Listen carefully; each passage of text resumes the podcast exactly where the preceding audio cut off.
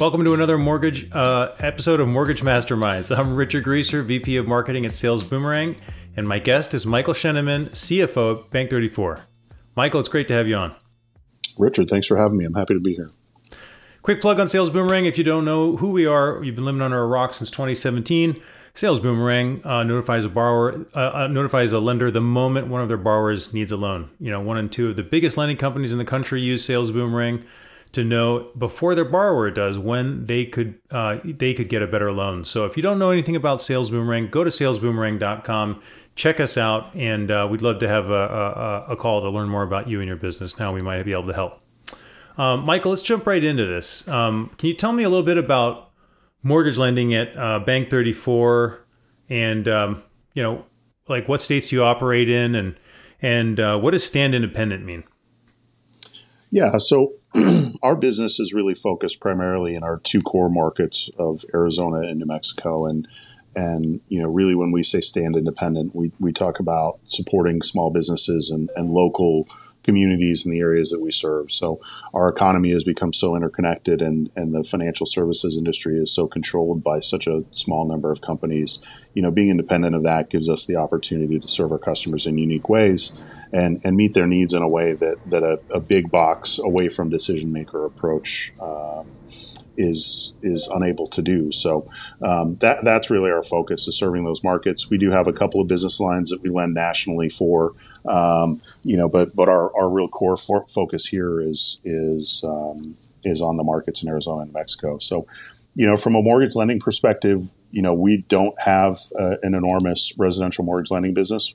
We do uh, a lot of finance specifically around construction for merchant builders, uh, spec builders, and and kind of um, I would say small to mid size developer home builders, and, and that's really kind of the focus of of our business. We do a little bit of construction and remodel finance. Um, I would say that's kind of on a one off basis, uh, and, and focused really on a an owner builder of a home that wants to do something kind of custom or semi custom, or somebody that wants to do a large remodel or expansion or renovation of a home. Uh, well, here's a question I got for you after the call that we had before. Is there any trends that you can speak to with your commercial side that you're seeing as it relates to the residential lending side, right? They, they both affect each other, right? Um, specifically with the high demand that we're seeing right now. Mm-hmm. Yeah, they do. You know, so we're, we're, seeing this weird kind of supply and demand side uh, issues relative to inflation. And one of the more interesting points that we're seeing is you know, one, home builders are getting savvier about, and I don't know if we spoke about this much, Richard, but it, it, came to mind as, as I was thinking more about our conversation. You know, home builders are getting savvier about contracts. And so, you know, where when we first started seeing some of the materials price increases, you know, they didn't have a, a mechanism to pass that on to the buyer of the home. Um, so they would have to eat that and that would, would carve into their profits, but a home buyer could get there. Now that they're wiser about it, we're seeing where we had qualifications for a mortgage amount that worked uh, for a borrower, an escalation provision in a contract because a garage door went up in cost or because you know appliances went up in cost or something like that is creating some issues there. Interesting. So, so that is you know, and we're we're in this market, you know, from it's very unfortunate for the borrowers, right? You feel terrible that these people have gotten this far along and then and then can't qualify for a bigger mortgage or bring more cash into it. Um, but you know, it's it's protecting profits for the builders, which is good for them. Um, you know, I will say overall that we've seen some mitigation in some of the raw materials prices. I think lumber has normalized a little bit. Um, trade labor continues to rise in costs. We're seeing that, but the real area that we're we're seeing issues relative to supply chain is is in equipment um, like garage door openers and then specifically appliances. And so, the interesting thing about that is when we think about all the issues that are driving some of these challenges, I think the thing that gets overlooked a lot is the issues that come into the infrastructure and how we bring products from overseas into the U.S.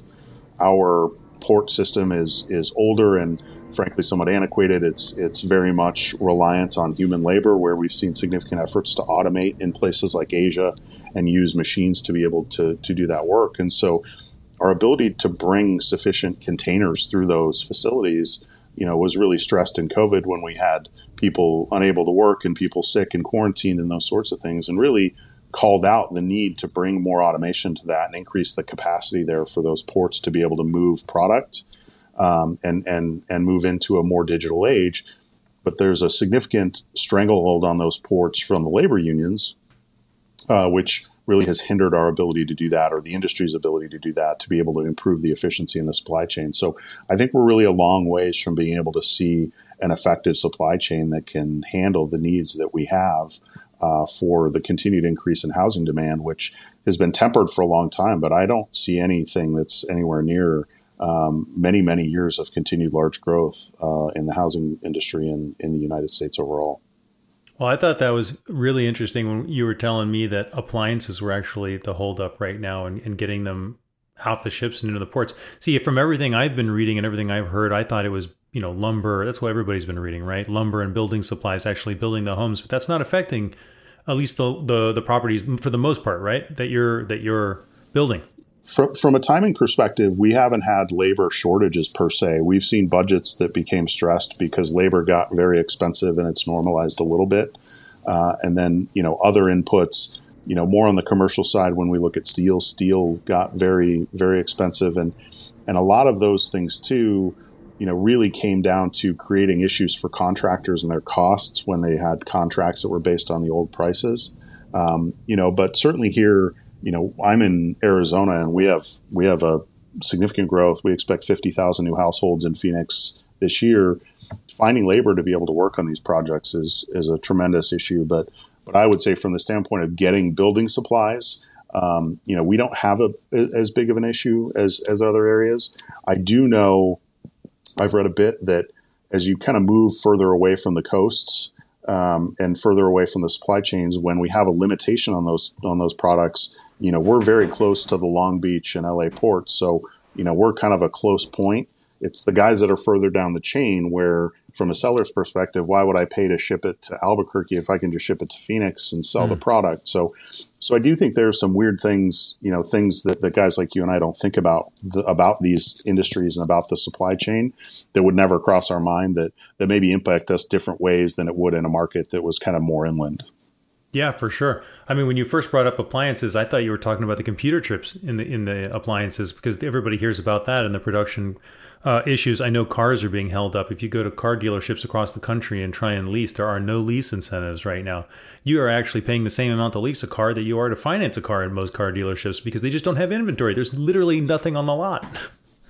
Well, they've had uh, a good friend of mine. Just an anecdote on that has been was looking for a new uh, Toyota Tundra, and the the dealer close to his house had one that was equipped the way he wanted it in stock, and they they were trying to charge him a ten thousand dollar low stock premium on the on the vehicle, and so um, needless to say, wasn't excited about paying that. Went and found a dealer that wouldn't, but it's it's created a big disruption, and and on that front, I'm no expert in the semiconductor industry or the or the microchip industry for that matter, but but you know there doesn't seem to be anything on the horizon where we're going to see you know a, a real correction of that anytime soon. Yeah, for sure. Well, really interesting. It's interesting that the appliances are really tied to the, um, you know, to the actual shipping and loading and, and those kind of just very basic stuff, right? That mm-hmm. that you you wouldn't think would be the holdup. Does it actually hold up a home, right? Like you got a new home done. I mean, you can't sell the home without a fridge or a dishwasher, right? No, you can't. You know, and, and a lot of this comes down to good management from the builder's perspective. You know, it's not that they can't be had. It's just a question of timing being different than what it would have been, you know, a year ago or three years ago, right? So, so we have seen some instances where I would say there were kind of modest delays where they weren't there, but I've been generally impressed with the home builders that we work with on their ability to get out and say, okay, I know, I know, and, and this is in commercial construction too. You know, I know I'm going to have to get certain things ordered ahead of time. Commercially, you know, a big one right now is doors. So you know you've got to get out ahead of, of doors or you're not going to have doors in your building. So i think what it's creating is is is a, a, requirement that that builders be more proactive in ordering their supplies. I don't believe there's anything that we kind of quote unquote can't get um, but but if you're not on top of getting that that stuff ordered early it's going to catch you and, and mess with your schedule for sure well, so let's pivot here. Um, I know that a lot of cities and markets in the country right now are having a lot of time be- uh, trouble because um, there's just not enough residential homes for people who, who want to buy the homes. And um, actually, a lot of investors are coming in, like Dallas, from what I understand, used to be 4% investor owned with the residential homes now, and now it's like over 20% or 25%. Um, and so, my two part question. One is, are you seeing that in your Arizona and New Mexico kind of areas, and are and is it also good for your business because you guys do a lot of commercial loans? So we are seeing a tremendous amount of investor interest in the market, um, and um, from the same groups that I think you know you look at Dallas and Atlanta, and there's a lot of hedge fund money uh, that's coming in there, and and that that doesn't really do a whole lot for us. I mean, those guys are writing big checks, and and they're definitely kind of propping up the market, which otherwise would be would be very um, very active anyway because of the you know we continue to have big in migration. So you know, uh, and and a lot of that's a product of the fact that we were really underbuilt for a lot of years because a lot of home builders really got burned uh, in the kind of 2008 to 12 timeframe, and we're a little hesitant to really ramp up production volumes. So now that we're seeing that that dissipate, you know, I, I, don't know that it's really good for anybody's interest when we start t- talking about kind of smaller businesses to have these private equity funds own billions of dollars of real estate in the markets. Um, you know, I still like to see that that we're supporting home builders that build homes that, that people want to own and live in. Um, I don't know that that does a lot for our economy to get a lot of rents pushed out to a company like BlackRock. You know, we do have a lot of, of kind of individual local investors that are doing that kind of kind of work, and we love supporting those guys. Um, but I think the the ramifications of it, you know, beyond just money kind of leaving our markets, which is important for us as a local institution, is um, you know housing affordability is is you know getting worse and worse when we talk about Phoenix in particular. You know, when you start having you know not only you know the the kind of workforce housing priced out, you know, people that, that work in service industries and businesses all over town it's harder and harder for them to find housing. And, you know, even you have young professionals. We have people that, that work for us that are out of school and trying to buy their first home and, and are priced out of the market in a big, big way. And so I think I think it creates a lot of challenges for us. And certainly it's a it's a healthy economy and it's great that people are investing in it, but but it's it's not without its risks. So, I mean, a lot of folks don't like answering this question, but do you think there should be some government regulation? I mean, the only reason I bring that up is Canada just literally came out. I think Justin Trudeau was just straight up saying no more foreign investment in the Vancouver market. It's too hot. So for two years, there's the there's a moratorium on uh, foreign investors buying any prop any property in Vancouver. That's pretty extreme. It is. You know, it's hard for me to say I'm a fan of government regulation because of the the adverse consequences are really hard to get at. Um, you know, Vancouver is an interesting market. This goes back, you know, probably to 2012 or 13 or, or somewhere thereabouts. But a number of years ago, that's always been a, a kind of a darling for Chinese investors. And yep. somebody made a website called mansionorcrackshack.com and highlighted million dollar homes you know, in in uh, in Vancouver with you know crack houses that they found in some kind of a database, and we're trying. You had to pick whether this was a million dollar house in Vancouver or a crack house, and so so I do think some kind of of market um, or some sort of intervention could help. Um, you know, but I'm I'm always always hesitant to to want to see the government more involved in, in these things than they need to be. Yeah. Well, uh, let me ask you a question. So rates are rising. We're in a, a, a rate rising market right now, and it's going to continue. It's a good thing or uh, a bad thing? Is it different? Is that different for uh, commercial versus re- residential in your mind? No, I think it's very much the same. You know, so banks look at rising rates as a, an increase in profits, right? A lot of the money we make is based on interest margins, and historically, generally speaking, you have rates on loans increase faster than banks rise rates on deposits. So you know it should make the banking business more profitable.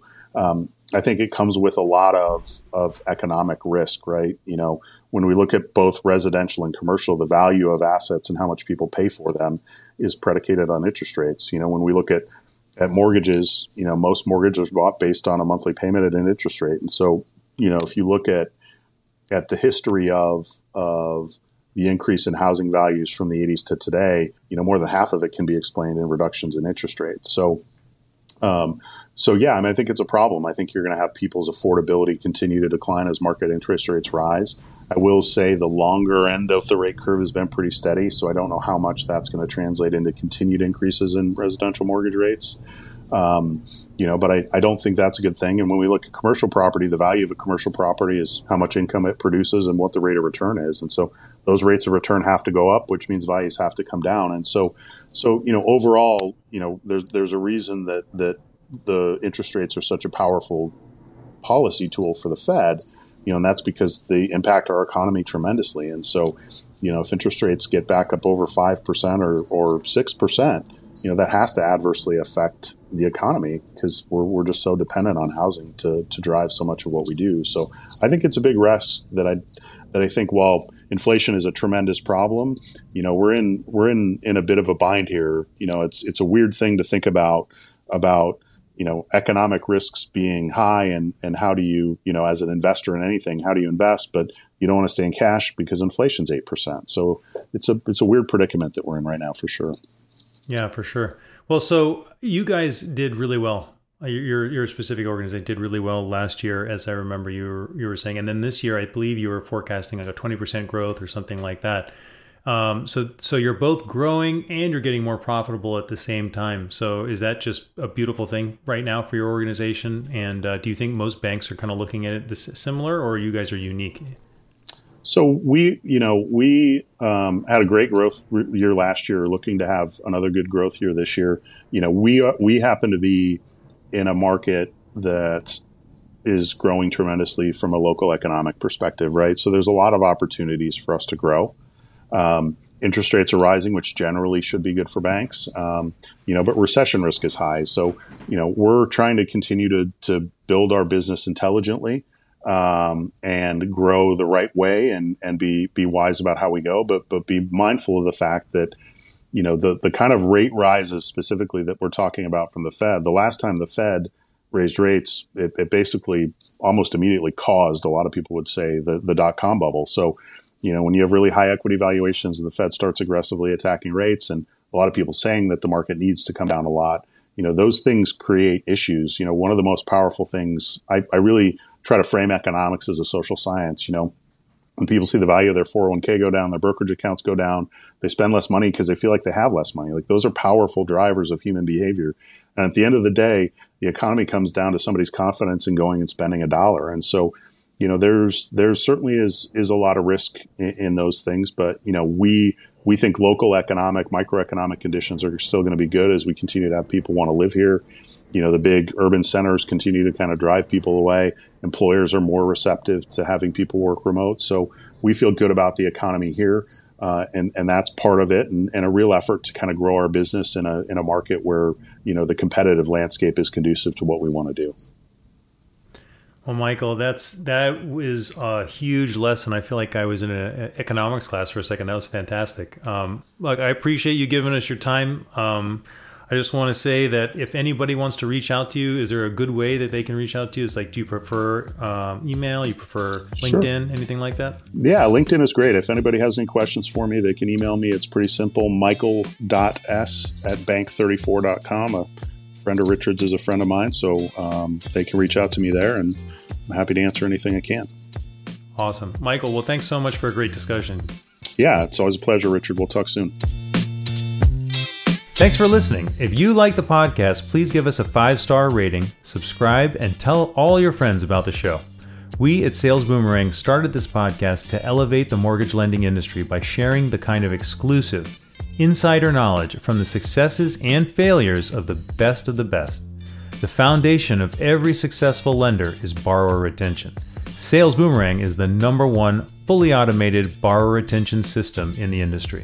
One in two of the biggest lending companies in the United States use Sales Boomerang to make sure they reach out to their borrowers when they need a loan, and more importantly, before their competitors do. If you want to learn more about Sales Boomerang, check us out at salesboomerang.com.